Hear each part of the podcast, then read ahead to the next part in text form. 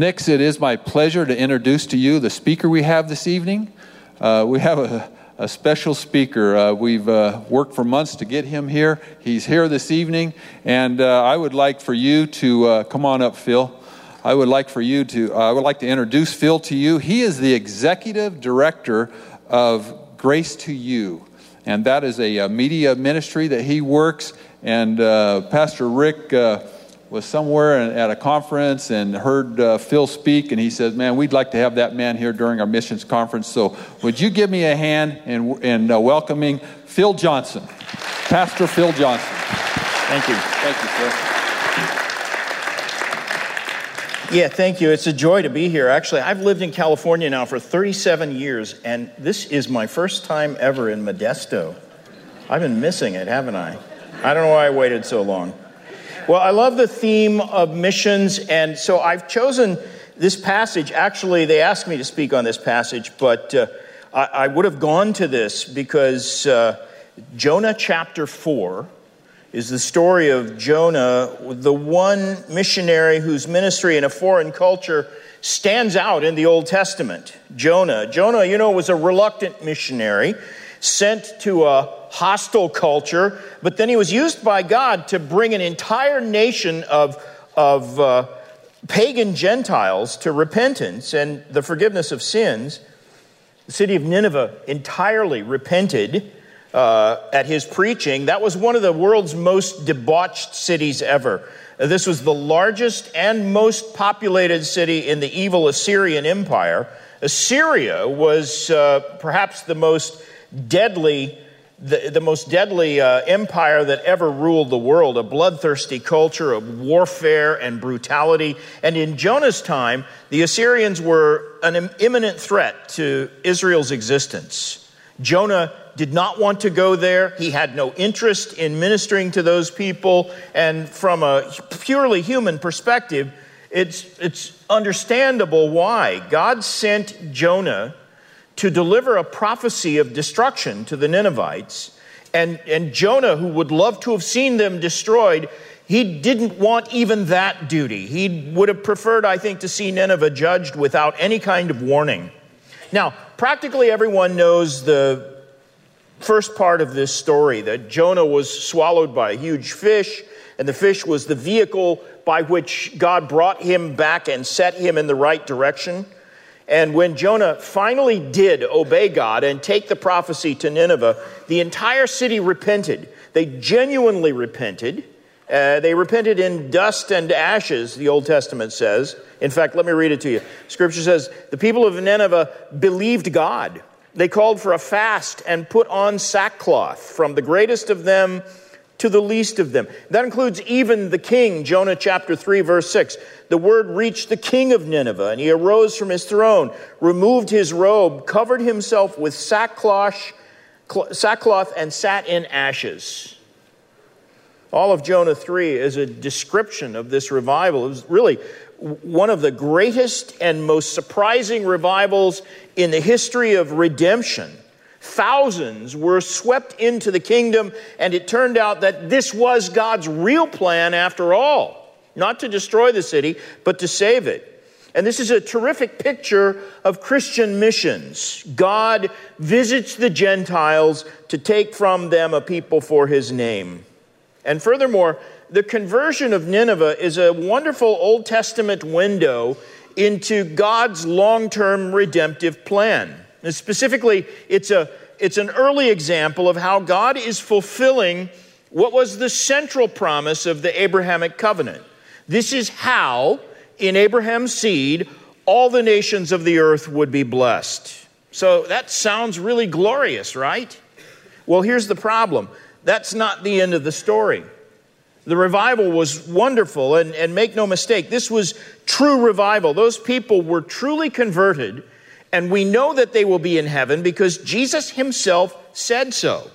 In Matthew 12 41, he told the, the stubborn unbelievers of his own hometown, Capernaum, or at least it was the base of his operations, Capernaum, where he did all this work. He told the people there, the men of Nineveh will rise up at the judgment with this generation and condemn it, for they repented at the preaching of Jonah. So that whole generation of Ninevites was spared from the threatened judgment. God did not actually destroy the city of Nineveh until about 100 years later, after this penitent generation's great great grandchildren returned to their ancestors' barbarian and paganism. You, you, can read about that in the prophet of Nahum, how the city was ultimately destroyed. But anyway, the Ninevites of Jonah's generation were truly and soundly converted, and the threat of judgment was instantly and totally averted. But Jonah's story doesn't end on a positive note. It ends with a temper tantrum. Jonah himself was angry that God spared the Ninevites. He frankly didn't have the heart of a decent missionary, and therefore he stands as a negative example to us. And that's the part of the story uh, that I want to consider with you. So turn with me, if you will, in your Bibles to Jonah chapter 4, the end of Jonah's story. This is, of course, the least familiar part of this amazing story. This is the chapter they don't cover in Sunday school, even though practically every Sunday school teacher in the history of Sunday schools loves to teach about Jonah. They always have to leave this part out because it's just such a, a lousy ending. If I were recording Jonah's story as a novel, I would have ended with chapter 3 and, and the glorious revival in Nineveh. It would have made a far more upbeat ending, and I love happy endings. Here was the greatest revival, literally, in the history of the world. Most preachers would literally give their lives if they could be used by God in a revival like that. And you would think that Jonah, of all people, a prophet, a preacher, would be completely overjoyed that so many of his nation's bitterest enemies had embraced Yahweh as their own God right? Shouldn't he be happy about that? Also, this revival should have deepened Jonah's own repentance because early in his story, you know, he tried to flee his duty, God had brought him back. Or he had, he had brought him even to repentance in the belly of the fish, and then used him as the instrument for preaching a message that put the people of the world's most wicked city on their faces before God. Who wouldn't want to see a revival like this?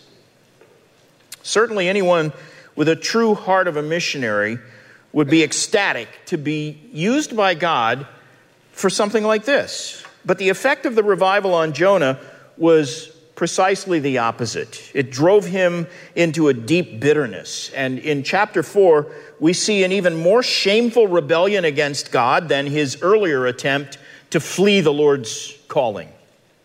And then Jonah's story ends just suddenly and on a decidedly negative note. It is a tragic closing chapter to what could have been a glorious, triumphant account of this great prophet's life and ministry. But it's a downer of an ending. Now, let's not be too condescending towards Jonah. We are no better than he is.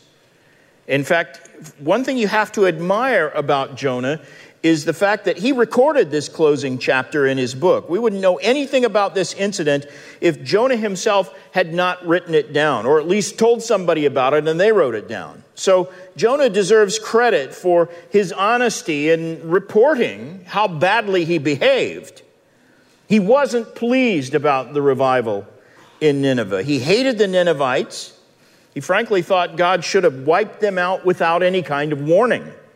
And, and now that they repented and God relented, Jonah was angry. And so he throws a tantrum, and that is the focus of Jonah chapter 4.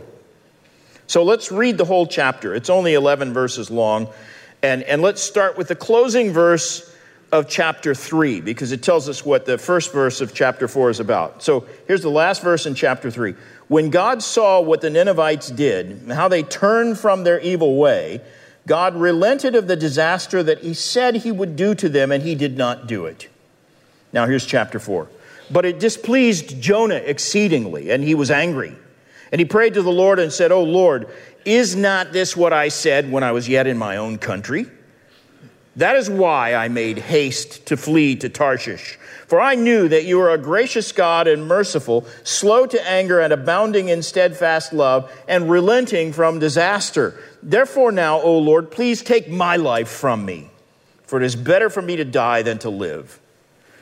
And the Lord said, Do you do well to be angry? Jonah went out of the city and sat to the east of the city and made a booth for himself there. He sat under it in the shade till he could see, till he could see what would become of the city. Now the Lord appointed a plant and made it come up over Jonah, that it might be a shade over his head to save him from his discomfort. So Jonah was exceedingly glad because of the plant. But when dawn came up the next day, God appointed a worm that attacked the plant so that it withered.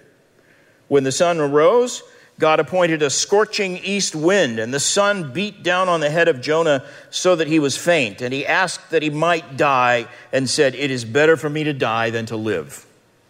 But God said to Jonah, Do you do well to be angry for the plant? And he said, Yes, I do well to be angry, angry enough to die. And the Lord said, You pity the plant for which you did not labor, nor did you make it grow, which came into being in a night and perished in a night.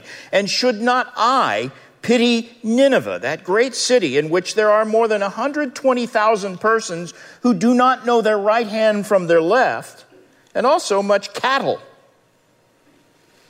Now, let's talk about this. Why did Jonah hate the Ninevites. I said earlier, it's, it's kind of understandable. It really isn't hard to understand. These were the worst enemies of the people of God in the time of Jonah, and they had devolved into a, this wicked, violent, contemptible culture that represented everything that's unrighteous. Nineveh was the capital city of Assyria, which was the rising world power in Jonah's time. And the Assyrians were among Israel's most dreaded enemies. They were the greatest threat to Israel. Their armies were ruthless killers. They were known for waging especially brutal military campaigns. They, they would build pyramids out of their enemies' severed heads, literally stack them up in pyramids. They displayed the disemboweled carcasses of their enemies like trophies. And and they did this sort of thing for two reasons. One, they just seemed to love gore and violence. And number two, they wanted to strike terror into the hearts of their enemies. Assyrian military policy had a built in ruthlessness. If you ever want to see this, visit the British Museum in, in London and go look at the Assyrian antiquities. And they have these big stones with little pictures built in that describe the sort of torture that they reveled in. And it's, it's awful, it's ghastly. If I described it to you in detail, we'd probably have some fainting people. You know, most conquering armies will leave garrisons of soldiers behind to sort of uh, organize an occupying government and keep order in a conquered region and, and you know, that's how they take over territory. But the Assyrians figured that they could avoid all of that, keep all of their army together, if they just carried out a campaign of wholesale slaughter in the first place. And so they killed and burned everything in their wake. Other empires in history have conquered territory in order to expand their empire. The Assyrians conquered for the sheer joy of pillage and destruction. They would sometimes conquer a territory and then just leave it. They often would reduce a conquered city to ashes. They would even cut down the trees in the city just to ensure that no one would ever want to try to rebuild there again. They just loved the destruction. And every person in Israel was well familiar with the Assyrians' thirst for destruction and gore. As far back as Moses, God had prophesied that he would use Israel's enemies as the rod of his judgment if they were unfaithful to him. And Israel in Jonah's day was particularly unfaithful. So Jonah was probably aware that God would eventually use the invading Assyrian army to judge Israel. And therefore, it went against every fiber of Jonah's moral constitution to travel to Nineveh and warn those people that God was going to judge them. He believed that his hatred of the Ninevites was a righteous hatred. He made the same error as a lot of 21st century Christians who act as if, you know, the people out there who hold unbiblical worldviews are our enemies. They're not our enemies, they are the mission field.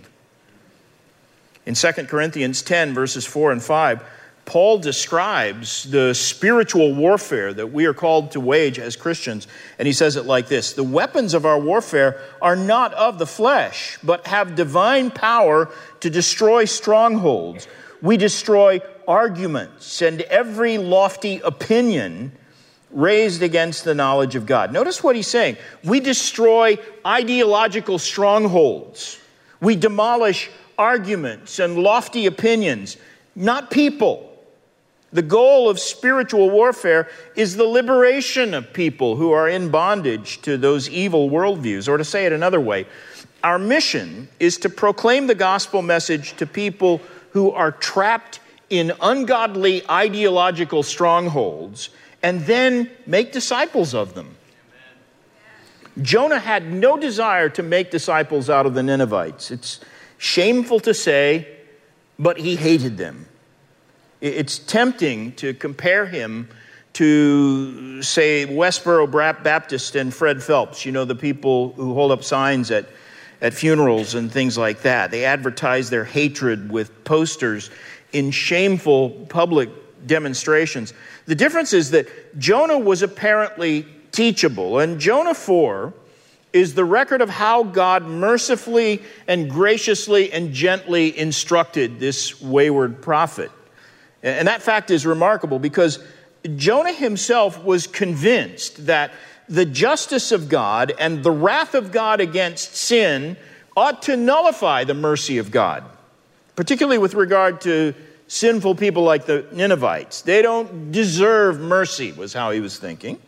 And of course, none of us deserves mercy. But Jonah had fallen in love with the notions of divine wrath and God's righteous retribution, and he had lost sight of the glory of God's tender mercy and saving grace. So he was prepared to see Nineveh destroyed, but he wasn't prepared to see those people saved. He would have rejoiced at their destruction, but he couldn't bring himself to celebrate their salvation. And this chapter is the record of how God addressed that horrible imbalance in Jonah's theology. In chapter 1, this part of the story you're well familiar with, Jonah's rebellion had caused him to flee from the presence of the Lord, or try. Here, he's rebellious again and angry, but this time he flies in the face of the Lord. In chapter 1, God pursued him with discipline, and you might think here the Lord's going to be even harsher with him, but instead, God graciously and patiently instructs him with an interesting series of object lessons. Jonah resented God's mercy towards the Ninevites, but the fact is, no one in this whole story needed grace and mercy more than Jonah himself. And so the Lord gently corrects him with this series of supernatural symbols designed to center his theological compass one more time. See, Jonah didn't lack zeal or a sense of justice, but he had a lot to learn about God's compassion. And so God gives him a succession of lessons to aid in his learning about divine compassion. So let's look at them in order. The first I'm going to call the lesson of the weed. The lesson of the weed. Now, try to understand Jonah's thinking at this point. Verse 1 says he's displeased and very angry. That's clearly an understatement. He is seething with resentment.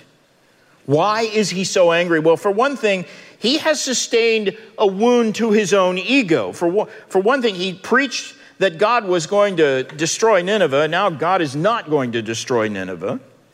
And so, God's favor to the Ninevites looked to Jonah like disfavor directed at him. And in fact, here's a warning signal you ought to keep in mind. When God's goodness to someone else begins to feel like an insult to you, you've got a serious spiritual problem. If you think someone else's privilege is somehow a slight against you, if you think the other guy needs to check his privilege, you're sinning. That's a form of covetousness. That is a root of bitterness that will defile you and others as well, and you need to mortify that attitude. It, it is lawful for God to do what he will with his own. Jesus asked, is, is your eye evil because God is good to other people? Jonah had no right to be resentful of God's goodness to someone else. Now, let's be honest. This is a typical attitude of the sinful heart, and we all, we all know what this feeling is like, right? It's a typical manifestation of human pride. This is like the resentment of those workers who were hired early in the day. But Jesus himself clearly condemns this attitude as a sin. It's wicked. And it's a particularly stubborn brand of wickedness. You see that in Jonah. He firmly believes that his contempt for the Ninevites is righteous and necessary because of the extreme wickedness of the Assyrian nation. Because remember, as pagans go, this culture was perhaps the very worst one that has ever gained world dominance. From a human perspective, it is easy to see why Jonah hated them. These were people who reveled in brutality and paganism. Uh, so, as a nation, you could say they were the chief of sinners. And so, Jonah was convinced that his hatred of them was not only warranted, he wore it as a badge of righteousness. He thought this was a righteous attitude. In his mind, you weren't righteous at all if you didn't hate the Ninevites. And so naturally, he believed God of all people was obligated to hate the Ninevites too. The, the, the very thought of divine mercy being extended to such an openly evil nation absolutely disgusted him. He, he said he, he felt that the, the Assyrians weren't worthy of compassion. I'm preaching from my iPad here, and every time I say Assyrians, Siri comes on. I don't know how to stop that. I'll have to work that out before tomorrow. Anyway, he felt they weren't worthy because their sin was so abominable. Now, it's true that sinners have no legitimate claim on divine mercy. Sinners don't deserve divine mercy. He had that much right. God's grace, by definition, is undeserved. That's true of all of us. No one has any right to demand God's grace, but by the same token, no sinner who desires to benefit from divine grace has any right to begrudge the grace of God to another sinner. That's like the guy in Matthew 18, that parable, who was forgiven a massive debt. Then he went out and found someone who owed him a much lesser debt and he grabbed him by the neck and demanded full repayment. This is exactly how Jonah is acting here. God had forgiven him the debt of his own sin. He had prayed for forgiveness and received it in Jonah chapter 2. He could have spent all eternity paying for that sin, the sin he committed in chapter 1. He could have paid for that for all of eternity in, in fiery torment under the wrath of God, and yet he never would have been able to pay his own debt in full. God had forgiven Jonah an unpayable debt. How could Jonah then demand justice for the earthly offenses of the Ninevites? And worse yet, notice Jonah is now trying to justify his own sin, a sin that he had already expressed repentance for and received forgiveness from God. Jonah 2, that entire chapter, is a prayer of, for Jonah's repentance. He had begged God for mercy when he was in the belly of that fish, and God had shown him mercy. But don't miss the significance of chapter 4, verse 2. Oh Lord, is this not what I said when I was yet in my country? That's why I made haste to, fly, to flee to Tarshish. So, like Jonah is saying, you remember that sin I repented of? Yeah, well, I take it back. I wasn't wrong after all. I was right. You did with the Ninevites exactly what I feared you would do. Uh, it proves I was right all along. I knew you were going to do this. Verse 2 I knew that you are a gracious God and merciful, slow to anger, abounding in steadfast love, and relenting from disaster. He's not saying that as praise, that's an accusation against God. Yeah, I know all about your mercy and your compassion, and I think it's wrong because you're giving that compassion to sinful people. That's his attitude. But God had a special object lesson to teach Jonah that compassion is for sinners, not for saints. Those who are well have no need of a physician, but those who are sick. Jesus said, I came not to call the righteous, but sinners to repentance. And God chose this moment when Jonah was at his very worst. He's sinning, he's angry, he's rebellious, pouting. And in that very moment, God showed him grace. Verse 3, Jonah says, Why don't you just kill me? I'd rather, I'd rather die than live. And God appeals to him very gently in verse 4 Do you do well to be angry? I mean, is it really good for you, Jonah, to pout like this? Do you have a right or a good reason to throw this tantrum? It's a tender plea. This is not a thundering accusation from God, it's a tender plea. But Jonah, who spurns this gentle reproof, according to verse 5, went out of the city, sat to the east of the city, made a booth for himself there, and sat under it in the shade till he should see what should become of the city.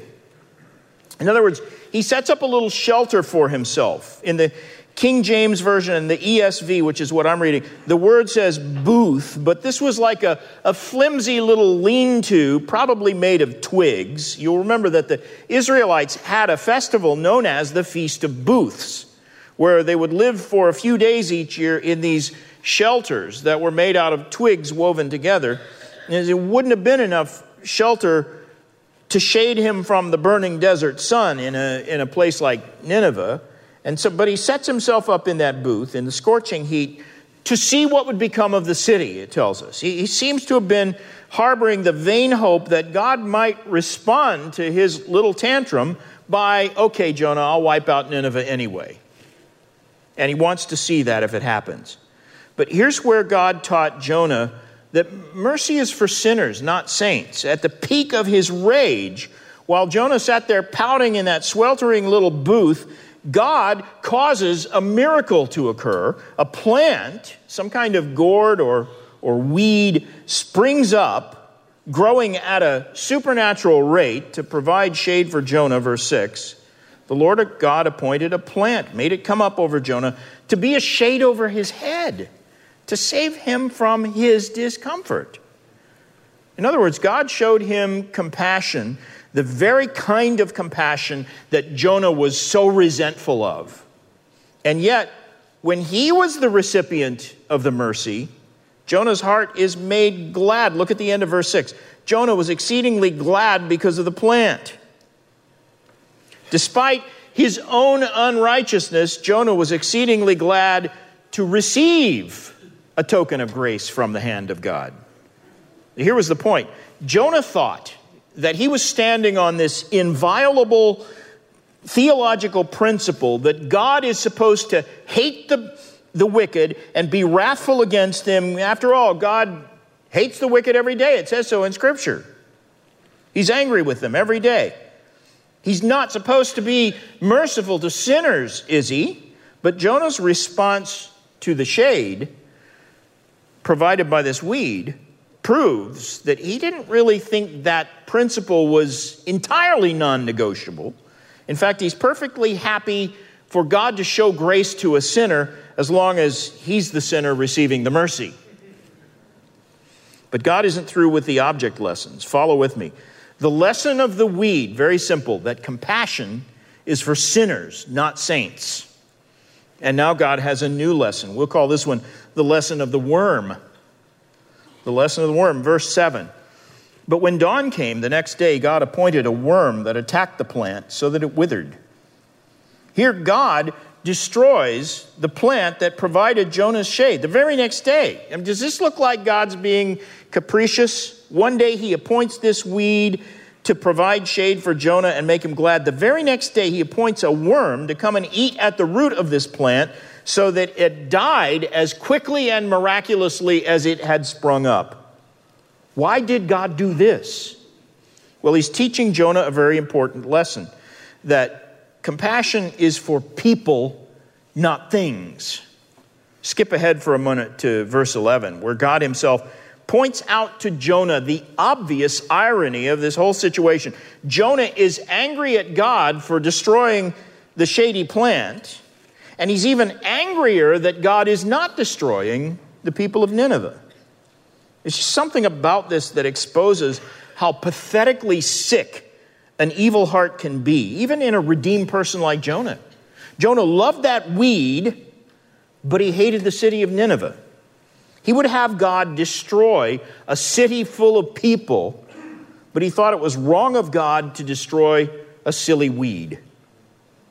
He's angry again. Let me read verses 10 and 11 once more. And the Lord said, You pity the plant for which you did not labor and you didn't make it grow, which came into being in a night and perished in a night. And should not I pity Nineveh, that great city in which there are more than 120,000 persons who do not know their right hand from their left, and also much cattle? This is my favorite ending in any book in Scripture. Also much cattle. You get that when you drive between here and LA. Much cattle. Now, what does this mean? The more than 120,000 persons who do not know their right hand from their left, these are children who are too young to know something as basic as which hand is the left hand. If the city had, think about this, if this city had 120,000 children, then the total population of Nineveh would have to be at least 600,000 and possibly more than a million. That is a lot of people. And Jonah was hoping to see them all wiped out by the wrath of God. What a wicked, hateful attitude. I mean, even God takes no delight in the death of the wicked. And God suggests that these little children who are too young to grasp even something as basic as which hand is which, and even the, the cattle, not rational creatures, but brute beasts, they are more suitable objects for Jonah's pity than this inanimate object, a gourd plant that he hadn't even planted or cared for. It's just a weed. I mean, Jonah, you're wasting all this pity on a weed for pity's sake. Aren't all those little kids and even a bunch of cows more fitting candidates for that sympathy? Compassion is for people, not things. If you want to have pity, don't waste it on a weed. People, even sinful people, especially sinful people, are where we should focus our compassion. People, not things. Jonah's refusal to have compassion for an entire city, especially while he's mourning for his pet plant. It's an incredibly sinful and selfish attitude. And so God appoints a third object lesson for Jonah. We'll call this the lesson of the wind. The lesson of the wind, verse 8. When the sun rose, God appointed a scorching east wind, and the sun beat down on the head of Jonah so that he was faint. This is a hot wind. Here's something to note there are four places in Jonah where we're told God appointed something to teach Jonah a lesson. In chapter 1, verse 17, the Lord God appointed a great fish to swallow up Jonah. Here in verse 6, God appoints a weed. Verse 7, he appoints a worm. And now in verse 8, he appoints a scorching east wind. If you like alliteration, you can say God appointed a whale, a weed, a worm, and a wind. Each one of these object lessons is a miraculous phenomenon. These are not acts of nature. You'll read some commentaries that talk about, you know, how rapidly the gourd plants grow in a climate like that. Let me just tell you, no weed grows as rapidly as this one grew, except, you know, Jack and the Beanstalk. This sprung up in a single day, enough to give shade to Jonah. And there's a supernatural element in the worm as well, which almost instantly killed this plant and the wind, which comes up violently out of nowhere, these are miracles, obvious miracles, and we need to recognize them as that, not try to explain them as natural phenomena. They're not. But this wind is like the, the hot winds we get in Southern California. I don't know if you get them up here. Uh, and they're hot and, and heavy winds. But this comes up suddenly with a supernatural intensity, and it is clearly another lesson for Jonah. The lesson of the weed was that compassion is for sinners, not saints. The lesson of the worm was that compassion is for people, not things. Now comes this third lesson, the lesson of the wind. Compassion is for others, not self. In all this drama, the one person Jonah felt most sorry for was himself. And that was ridiculous because nothing God was doing in Nineveh was the least bit hurtful to Jonah. Maybe it hurt his feelings, but it shouldn't have. He wasn't actually hurt, but he chose to become embittered. He dredged up these old attitudes that he had already once repented of. He nursed an angry attitude against God, and he justified all of it in his mind with a deluge of self pity. This whole chapter is just dripping with Jonah's self pity. Look at verse 3. Please take my life from me, for it's better for me to die than to live. Really? Seriously, Jonah? Let me tell you a secret. Jonah didn't want to die. He's just feeling sorry for himself. He's being melodramatic.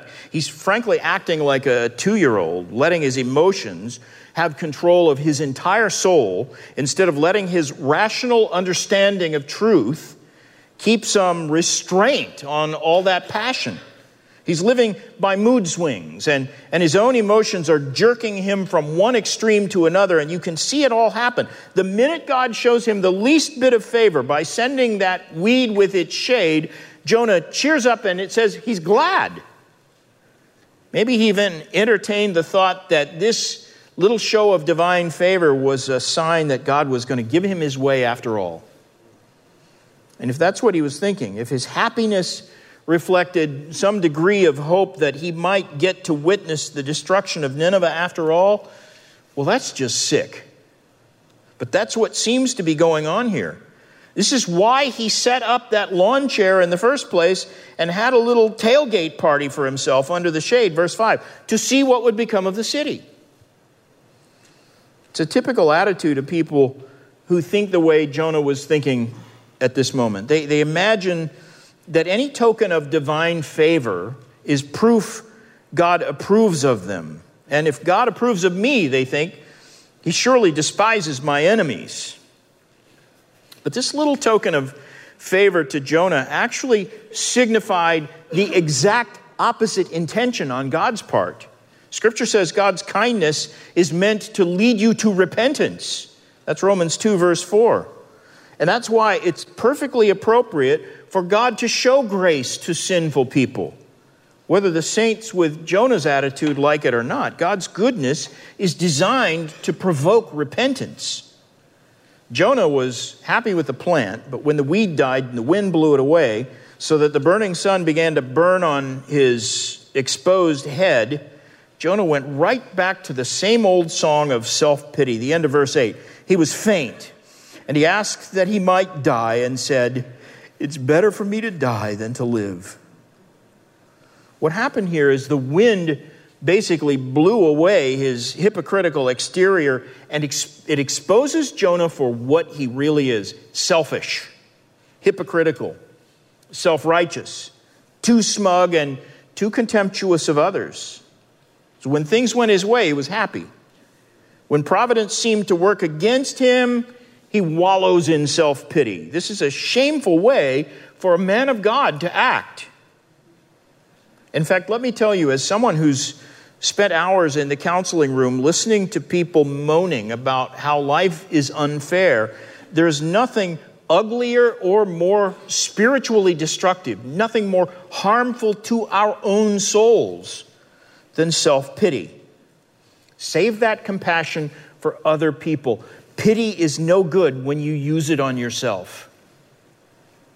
Jonah's behavior here is shameful. Verse 9 God reiterates the tender plea, same words as verse 4 Do you do well to be angry? Do you do well to be angry for the plant? Do you really think it's good for you to be angry with me for destroying the weed, that gourd plant that I gave you in the first place? And Jonah's answer is shockingly brash and reckless. Yes, he says, I do well to be angry, angry enough to die. I have a right to be angry, he says. And I'll be angry until the day I die. And in fact, I'm so angry I might just die right now. Won't you just kill me? That's the attitude conveyed in his words, and it's frightening. He is being totally selfish and impetuous here. He, he, he's, he's completely focused on himself as if he is the only person in the world. And, and therefore, he's acting as if he's the only person deserving of divine compassion. He felt sorry for the plant, he felt sorry for himself, but he had not one ounce of compassion for the Ninevites. That is an incredibly wicked attitude. Notice how his theological imbalance totally warps his perspective on everything and really ruins the effectiveness of his ministry. His pity is utterly misdirected. He sits in that booth in the desert. In front of him lays one of the largest and most important cities in the world, and he is hoping against hope that God would somehow relent and wipe those people off the face of the earth, the way Jonah believed he should have in the first place. And then the whole account ends abruptly with the Lord's gentle rebuke, really gentle. And then that's the close of the story. It's like a movie with a bad ending. As I said earlier, we know from the sequel, the book of Nahum, that the Lord did not destroy Nineveh until more than a century later. This whole generation who repented were spared. But what became of Jonah? You ever wonder that? It doesn't say. It's possible, uh, perhaps even likely, that he had a change of heart and repented of his rebellious attitudes. After all, there's a pattern of repentance, I mean, so far with him. We've seen him repent, we know he's capable of it. And he wrote or else told to somebody what's recorded in this account. And it doesn't portray him in a very good light, which suggests to me that his bitter heart may have been softened somewhat and his focus eventually turned away from himself towards others. He learned the value of people over things. He learned to love sinners as well as the people of God. And he recorded it all as a lesson for us. At least I hope that's what was going on. But here's the lesson for us the missionary spirit is not merely zeal, but zeal tempered by love. That's the attitude Christ calls us to have. In Matthew 5, verses 44 and 45, Jesus said this But I say to you, love your enemies and pray for those who persecute you, so that you may be sons of your Father who is in heaven, for he makes his sun rise on the evil and on the good, and he sends rain on the just and on the unjust. Here's Jesus' point You want to be like God? Do you, do you want to be a true son of the Father so that you reflect the character of your Father? Then do good to your enemies. Show them love and true compassion. And focus your compassion not merely on people whom you love and respect, but on the unlovable people as well. Sinners need compassion more than saints do. And focus your compassion on people, not things. A person needs compassion more than a plant.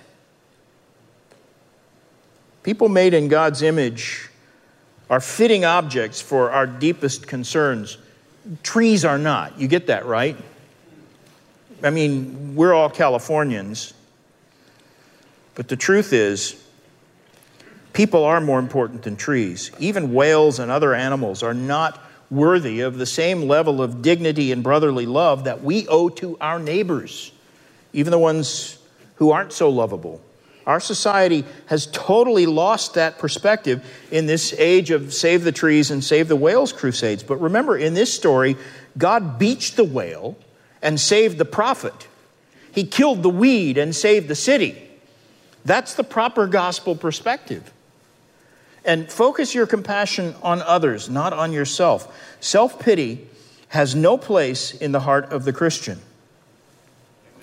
We all have the tendency of Jonah in our hearts. Let's be honest about that. We understand him perhaps more than most of us would like to admit.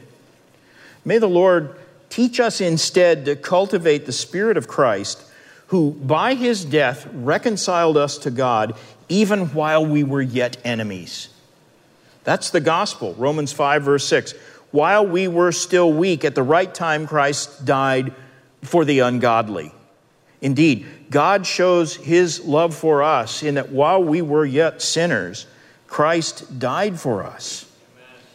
God justifies the ungodly. And since, therefore, we have now been justified by his blood, much more shall we be saved by him from the wrath of God. Let's pray. Father, we thank you for the unfathomable love that reached out to us, purchased our redemption, even when we were enslaved to sin and at war with righteousness. May we glorify Christ And may we be channels of that same love, which is now shed abroad in our hearts by the Holy Spirit. Forgive us for our hardness of heart, for our petulant, complaining unbelief. We do believe, Lord. Cure our unbelief for the eternal glory of Christ, in whose name we pray. Amen.